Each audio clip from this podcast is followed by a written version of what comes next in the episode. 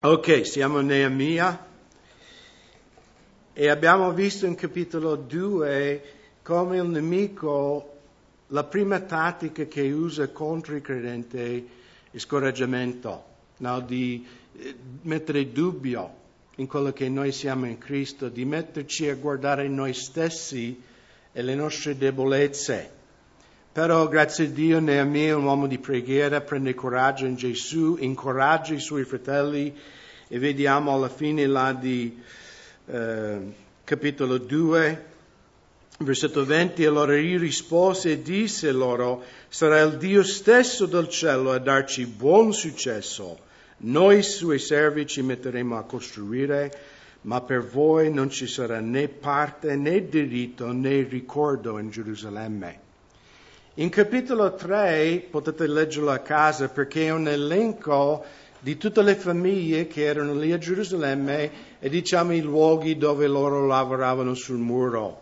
Quindi non dico che non è importante, però eh, l'unica cosa che volevo farvi notare in versetto 5, perché di nuovo ogni pezzo dice questa famiglia era qui, lavorava in questa zona.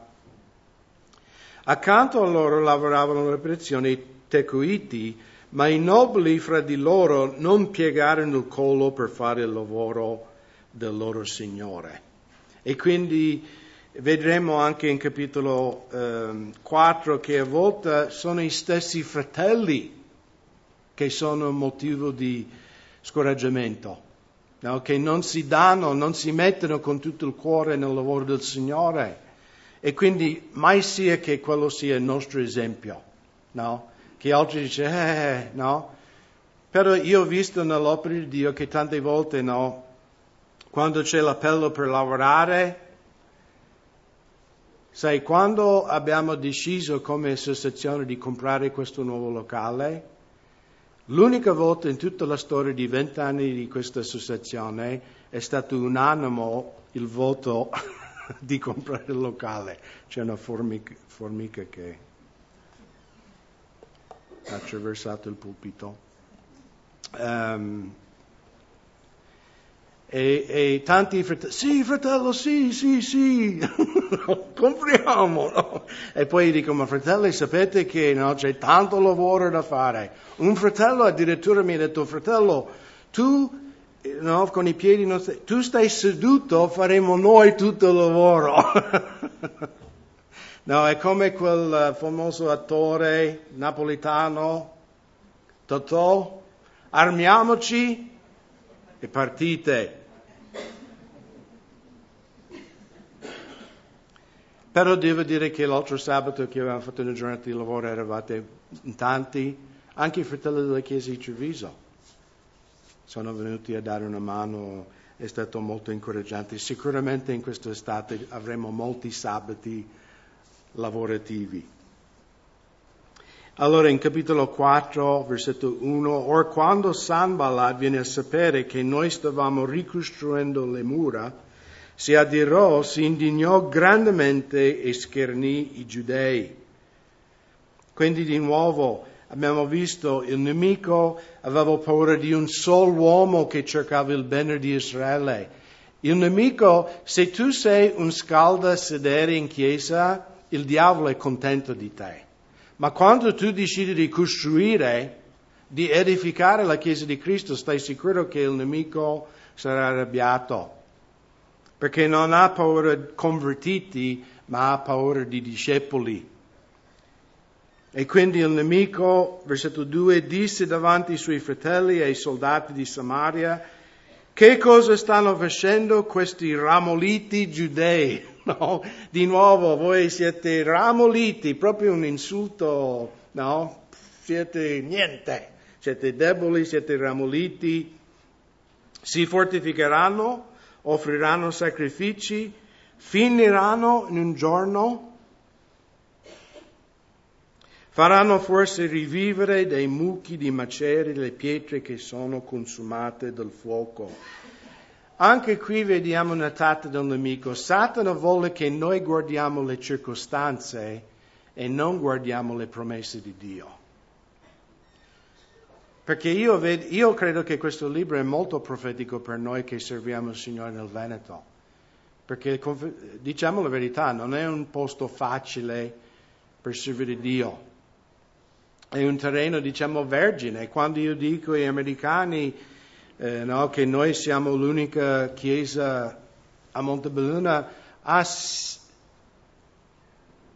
ah quindi non uh, siete l'unico Calvary Chapel a Montebelluna.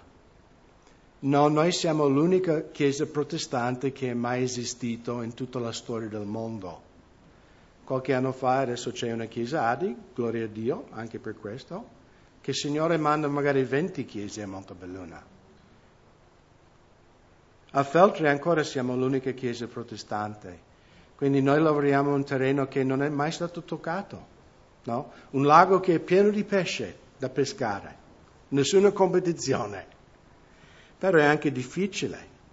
E anche noi possiamo guardare le macerie e dire il lavoro è troppo, il lavoro è difficile.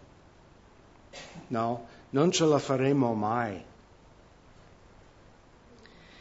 E, e forse avete già sentito questa storia che ho raccontato, ma anni fa potevo guardare la, la televisione della base americana di Vicenza e loro a volte avevano queste pubblicità, diciamo, eh, pubblico servizio no? per le associazioni, eccetera. E in questa pubblicità c'era una nonna e suo nipote che camminavano sulla spiaggia. E questa spiaggia, la marea era, era andata, cioè era scesa, no? E su questa spiaggia c'erano migliaia e migliaia di stelle marine, no? Spiaggiati e questo bambino correva a destra e a sinistra e no, ha preso una stella marina, ha corso ver- verso la riva dell'acqua e l'ha gettato nell'acqua. Poi quando lui torna da sua nonna, lei, la nonna dice, ma Gianni, ma con tutti questi migliaia, forse milioni di stelle marine, tu pensi che puoi fare una differenza? E il bambino saggiamente ha risposto, ho fatto differenza per quello. E, e diciamo, era, era, era, sul volontariato, no? Che se cambi la vita di una persona, hai già fatto una grande cosa. Però lo Spirito di Dio mi ha, cioè proprio mi ha, era come una cosa profetica, no? Ma non, non è che hanno citato versi biblici, però Dio mi ha detto no, se tu cambia, se tu influenzi la vita di una persona, tu non sai cosa io posso fare. E quindi noi non dobbiamo guardare le macerie, le nostre condizioni di ramoliti, ma dobbiamo guardare il nostro Signore che è grande e che per Lui non c'è niente di impossibile. E quindi il nemico cerca di, ancora in versetto 3, Tobia l'ammonita che gli stava a fianco disse, anche se costruiscono Basterà una volpe che vi salga sopra per far crollare il loro muro di pietra. Noi abbiamo delle volpi in questa zona. Una volpe è piena di pelle e quando lo vedi sembra un piccolo cane, no? Ma avete mai visto un volpe bagnato? Sembra un, un ratto grande, no? Sono veramente piccoli. Un barboncino, no? Quindi dice, eh, questo amore è così fragile, così debole, qualunque cosa che loro faranno, anche se un piccolo cane va sopra, cadrà a pezzi questo muro. Per me è molto bello perché le, le bugie che il nemico dice ai israeliti, no? per esempio in versetto 2, finiranno in un giorno, no? Anche se un volpe va sopra, cadrà questo stupido muro che stanno facendo? Allora chi conosce la fine di questa storia sa che loro finiranno il muro in 52 giorni. Un muro che è rimasto per anni in distruzione. Non solo questo, ma voi sapete cosa camminerà su questo muro alla fine di questo libro? Altro che volpe cammineranno due cuori di centinaia e centinaia di persone che gridano e cantano le lodi di Dio su quel muro. E quindi è come Dio prende le menzogne del diavolo e dice, tu dici volpe, tu vedrai migliaia di miei figli che lodano il mio nome sopra questo muro. E notate in versetto 4, come sempre, Neemia va in preghiera. Quando il nemico attacca, in ginocchio dobbiamo andare. Ascolta, Dio nostro, perché siamo disprezzati. Fai ricadere sul loro capo il loro vituperio, abbandonali al saccheggio in paesi di cattività. Non coprire la loro iniquità e non permettere che il loro peccato sia cancellato davanti a te, perché, li hanno provato, perché ti hanno provocato a dire davanti ai costruttori. Noi dunque ricostruiremo le mura che furono congiunte assieme fino alla metà della loro altezza e il popolo aveva preso a cuore il lavoro. Notate in versetto 5 che Neemia non dice ci hanno provocato, dice Signore a te hanno provocato. Ricordate la storia di Davide e Golia in 1 Samuele 17? Saul e tutto l'esercito di Israele erano lì a tremare di paura davanti a Golia. Ah, lui è un gigante, lui è un campione di guerra. Ma Davide guardava la grandezza di Golia Davide guardava la grandezza del suo Dio. E lui dice, io custodivo le pecore di mio padre, e il leone è venuto, l'orso è venuto, e il Signore mi ha dato la forza per uccidere quelle bestie e proteggere il gregge di Dio. E anche il Signore mi darà questo incirconciso filisteo che osa a l'esercito di Dio. Chi è questo che insulta il mio Signore? Dobbiamo ricordare che noi siamo in una battaglia spirituale. Non siamo noi che dobbiamo affrontare il nemico, è il nostro Dio che ha già sconfitto il nemico. Anzi, l'Apostolo Paolo in Corinzi dice che Gesù ha fatto pubblico spettacolo. Ha sconfitto Satana apertamente. E Paolo più avanti in 1 Corinzi 15 dice, o morte, dove è il dardo? Sei stato inghiottito nella vittoria di Gesù. E perciò noi credenti possiamo ridere anche nella faccia della morte, perché Cristo ha già vinto. Ed è noi che per fede dobbiamo entrare in questa vittoria. Ma vediamo in versetto 7 che il nemico non fa vacanza, neanche in agosto, ricordatelo. Quando però Sanballat, Tobi, Arabi, Ammoniti, Asodei vennero a sapere che la riparazione della mura di Gerusalemme progrediva e che le brecce cominciavano a chiudersi, si adirarono grandemente. E tutti assieme congiurarono di venire ad attaccare Gerusalemme per crearvi disordini. Questo è anche una tattica del nemico. Se Satana non riesce a scoraggiarci o scoraggiare la Chiesa, lui cercherà di portare confusione nella Chiesa. No? E noi viviamo veramente in tempi di grande confusione nella Chiesa. Ah, questo è un nuovo, nuovo movimento dello Spirito, no? E voi sapete tutte le cose che accadono nei nostri giorni, no? Perché Satana vuole portare confusione alla Chiesa. Non sanno l'insegnamento della parola di Dio. Però Paolo in 1 Corinzi 14 Dio non è l'autore di confusione, ma di ordine. Quando c'è confusione non è lo Spirito Santo che sta guidando quella cosa.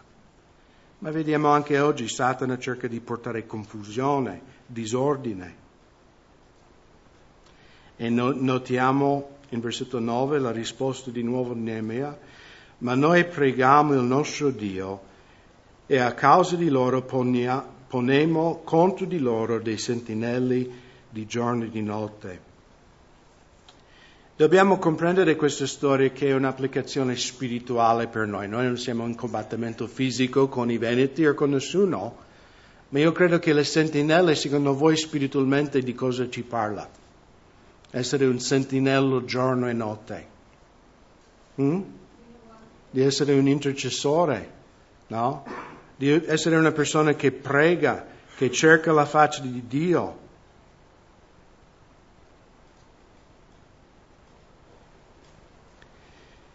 Quelli di Giuda, versetto 10, però dicevano, le forze dei portatori dei pesi vengono meno e le macerie sono tante che noi non riusciamo a costruire le mura.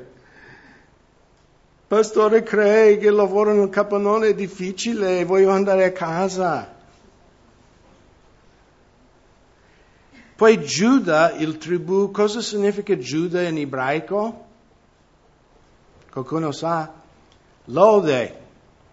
Giuda era il tribù che quando gli israeliti dovevano marciare, no? Erano quelli che dovevano guidare le altre undici tribù di Israele. Invece è proprio Giuda che dovrebbe essere l'esempio nella guida del popolo di Dio, è quello che no, semina paura. E non solo una volta. Versetto 11, inoltre i nostri avversari dicevano, essi non sapranno e non vedranno nulla finché noi piomberemo in mezzo a loro e li uccideremo. Così faremo cessare i lavori. Ma quando i giudei che dimoravano vicino a loro vennero, per ben dieci volte ci dissero, da qualsiasi parte vo- vi volgerete, ci saranno addosso. Quindi di nuovo Giuda che doveva essere l'esempio per Israele, che doveva incoraggiare ad avere fede nel Signore, cosa fa? Dieci volte.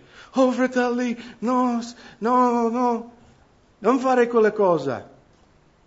Ci ammazzeranno.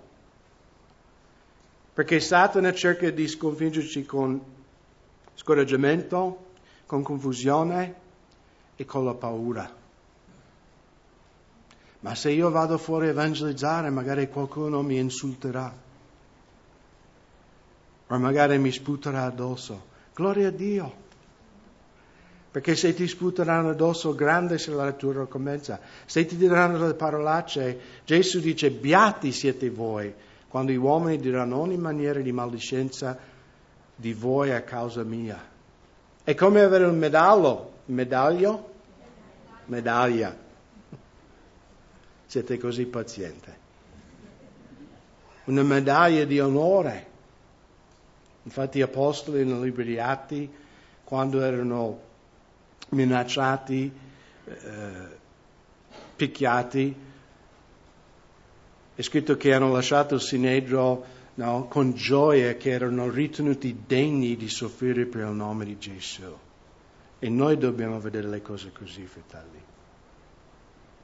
Il nemico vuole metterci in paura, vuole che guardiamo le macerie quanto sono grandi e quindi siamo paralizzati. Ed è molto importante che noi comprendiamo che se Satana riesce a paralizzarci qua, noi saremo paralizzati anche qua. Se noi siamo convinti che la situazione non cambierà mai, non cambierà mai, perché saremo paralizzati, non faremo niente, non pregheremo per fede non evangelizzeremo, non ci muoveremo.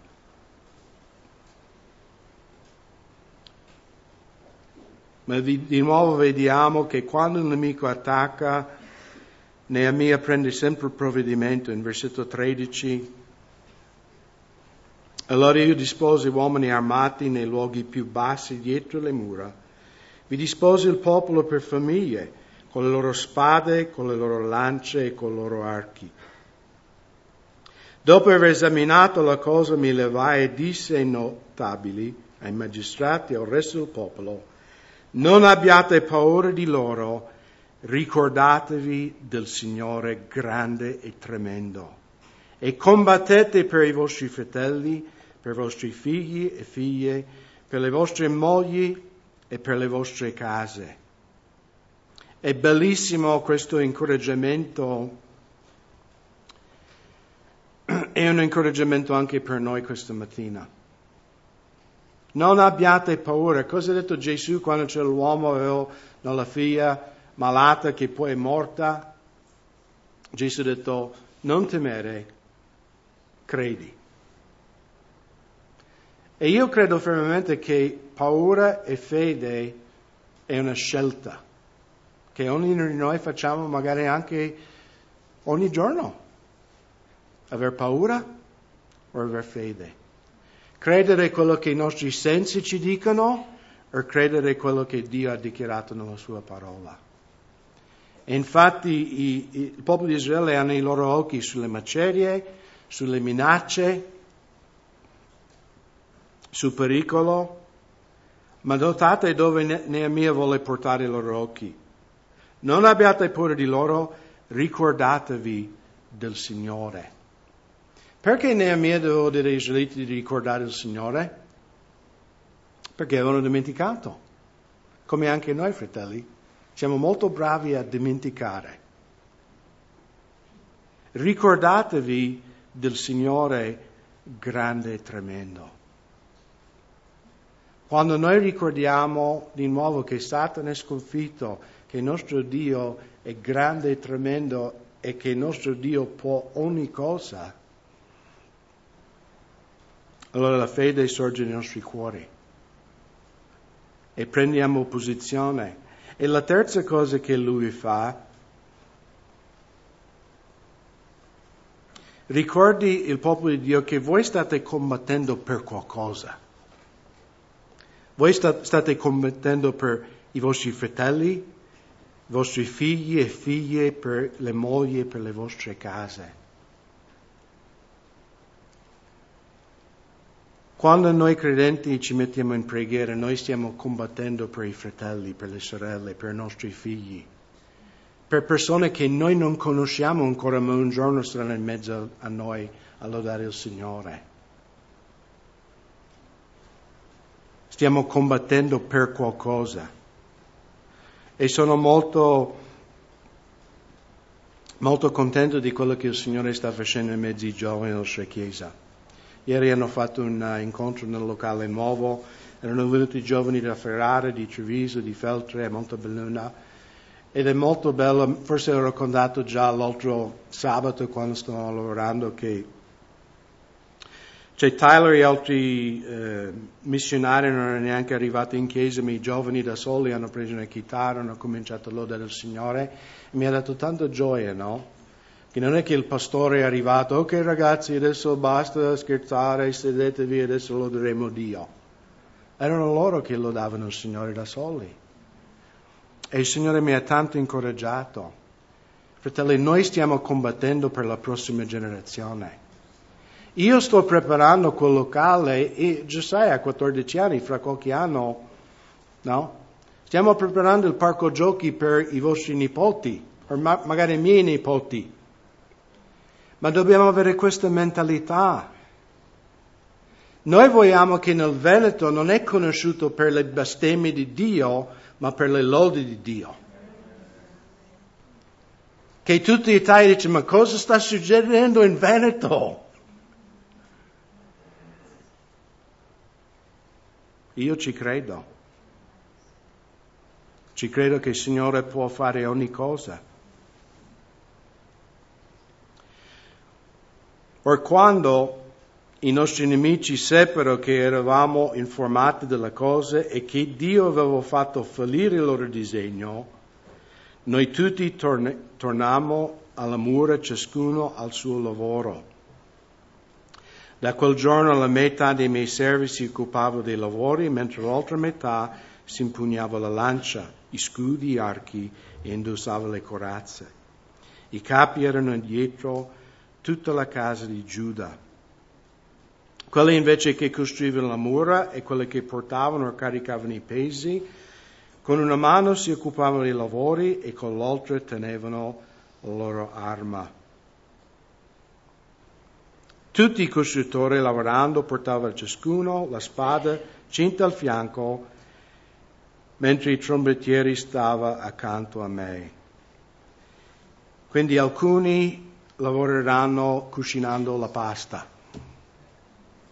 alcuni lavoreranno sui muri, alcuni lavoreranno nell'evangelizzazione o nella preghiera, ma tutti noi avremo una ricompensa.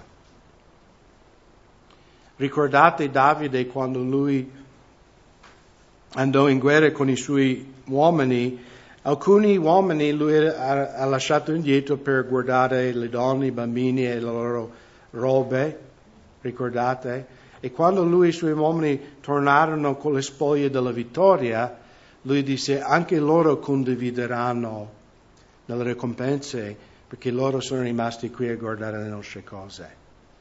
Quindi nell'opera di Dio, fratelli, ogni cosa è importante. Perché se voi cucinate una pasta vuol dire che io posso fare un'altra cosa. Ma è tutto importante per il Signore. Quindi ogni, ogni persona nella Chiesa è importante, ogni persona ha qualcosa da dare.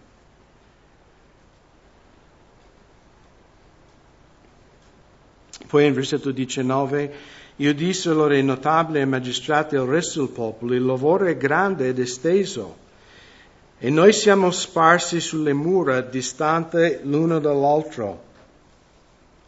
Dovunque udirete il suono della tromba, là raccoglietevi presso di noi, il nostro Dio combatterà per noi. E quello che Neemia fa, fa in questo momento è quello che eh, oggi è un po', come si dice, um, um, perché adesso usiamo tante parole inglesi anche in Italia, no? Quindi è di moda, quello italiano, no, di dire networking. Avete sentito questa parola? Non lavoro? Nessuno? Networking, no? Che tu fai una rete, no? Che lavora con gli altri, collaborazione, eccetera. E qui anche anticamente Neemia ha fatto networking, no? Dice, fratelli, se voi siete in guai, suonate, noi saremo lì, il Signore è con noi. E io sto pregando tanto anche che non solo possiamo lavorare con le chiese di Calvary Chapel qui nel Veneto, ma con tutte le chiese che predicano la parola di Dio fedelmente. Non è facile in Italia, perché qualche volta ho steso la mano verso qualche comunità e diciamo sì, grazie, ma non grazie. In poche parole a questo mi è stato riferito e va bene così, però almeno io posso dire noi abbiamo cercato di servire i nostri fratelli, perché noi non abbiamo una visione solo per la Calvary Chapel di Montebelluna, noi abbiamo una visione per il popolo di Dio in questa regione. Perché fratelli, se le altre chiese prosperano, noi prospereremo. E questo abbiamo anche vissuto in questi tempi, perché la cosa un po' ironica è che il gruppo dell'Assemblea di Dio che adesso hanno un locale vicino al co-op, prima usavano una stanza del comune a Trevignano, una sala per eh, l'associazione. E i fratelli dell'Assemblea, il pastore Luigi, questa sala no, perché sai, a volte le associazioni tutto lo usano, nessuno sistema, i muri erano sporchissimi, bucati, tanto rovinati. E il pastore Luigi è andato dal sindaco e ha detto guarda, noi usiamo la stanza, loro pagavano per usare e, e noi faremo, se voi ci date permesso, noi di spese nostre compreremo lo stucco, la vernice, perché vogliamo sistemare queste stanze che noi usiamo, così anche chi viene ai nostri incontri c'è la stanza, il posto è accogliente, bello. E quindi il sindaco ha detto, mamma mia, no, fatevi avanti. E quindi la Chiesa Adi hanno sistemato queste stanze. E quando io sono andato, prima dell'asta, a parlare col sindaco di vedere, sondare, no? se noi compriamo questo posto, voi siete disposti a darci il cambio di uso, eccetera. La prima cosa mi ha detto, ma voi siete il gruppo che affittava la sala? E io ho detto, no, ehm, no, noi siamo un'altra comunità, però sì, siamo simili. No, perché quelle erano persone veramente splendidi tutte le associazioni usavano quel posto, era un po' malandata e loro a spese loro hanno stuccato, hanno pitturato, l'hanno fatto come nuovo. E lui ha detto veramente erano persone bravissime. E sai, io ho detto alleluia, perché immaginate se lasciavano una brutta testimonianza, voi siete come quelli, invece hanno lasciato un profumo di Cristo. E noi stiamo raccogliendo il beneficio. Io credo che anche noi abbiamo lasciato un profumo qui e quindi la cosa ironica è che loro erano lì, noi eravamo qui, adesso noi andiamo là e loro vengono, sono già qui. Ma comunque non ha importanza. Ma è importante che noi chiamiamo gli altri fratelli quando siamo in difficoltà. Pregate per me, ho bisogno, perché insieme avremo la vittoria. E poi l'ultima parte qui. Così proseguivano il lavoro mentre la metà degli uomini impugnavano la lancia, dal spuntare dell'alba fino all'apparire delle stelle. Nello stesso tempo disse pure il popolo, ciascuno di voi rimanga con il suo servo dentro Gerusalemme. Perché la maggior, come la città era in distruzione, la maggior parte delle persone abitavano fuori dalla città no? dove avevano le campagne e quindi c'era bisogno che alcuni rimanevano lì in città per fare le guardie. Per fare la guardia per noi di notte e lavorare poi di giorno. Così né io, né i miei fratelli, né i miei servi, né gli uomini di guardia che mi seguivano ci toglievamo i vestiti, ma ognuno aveva la sua arma e la sua acqua. E quindi Neemia non solo era un uomo di preghiera, ma era un uomo umile. Perché ricordate, Neemia che compito svolgeva qui a Gerusalemme? Lui era il governatore, lui era il numero uno, mandato dal re Artasersi a governare questa città. Ma lui dice, anche io, io, anche io mi sono sporcato le mani, anche io non avevo paura di fare il muratore come nostro Signore. Pensate un attimo che il creatore dell'universo si inchinò a lavare i piedi dei suoi discepoli. Il lavoro del più basso schiavo di una casa. Era il compito di un schiavo, il più basso schiavo. Quando arrivavano ospiti, di lavare i loro piedi e i piedi a quei tempi erano molto più sporchi dei nostri. Perché sapete i cavalli, gli asini facevano pit stop lungo la strada. Quindi potete immaginare cosa c'era fra quelle dita dei apostoli.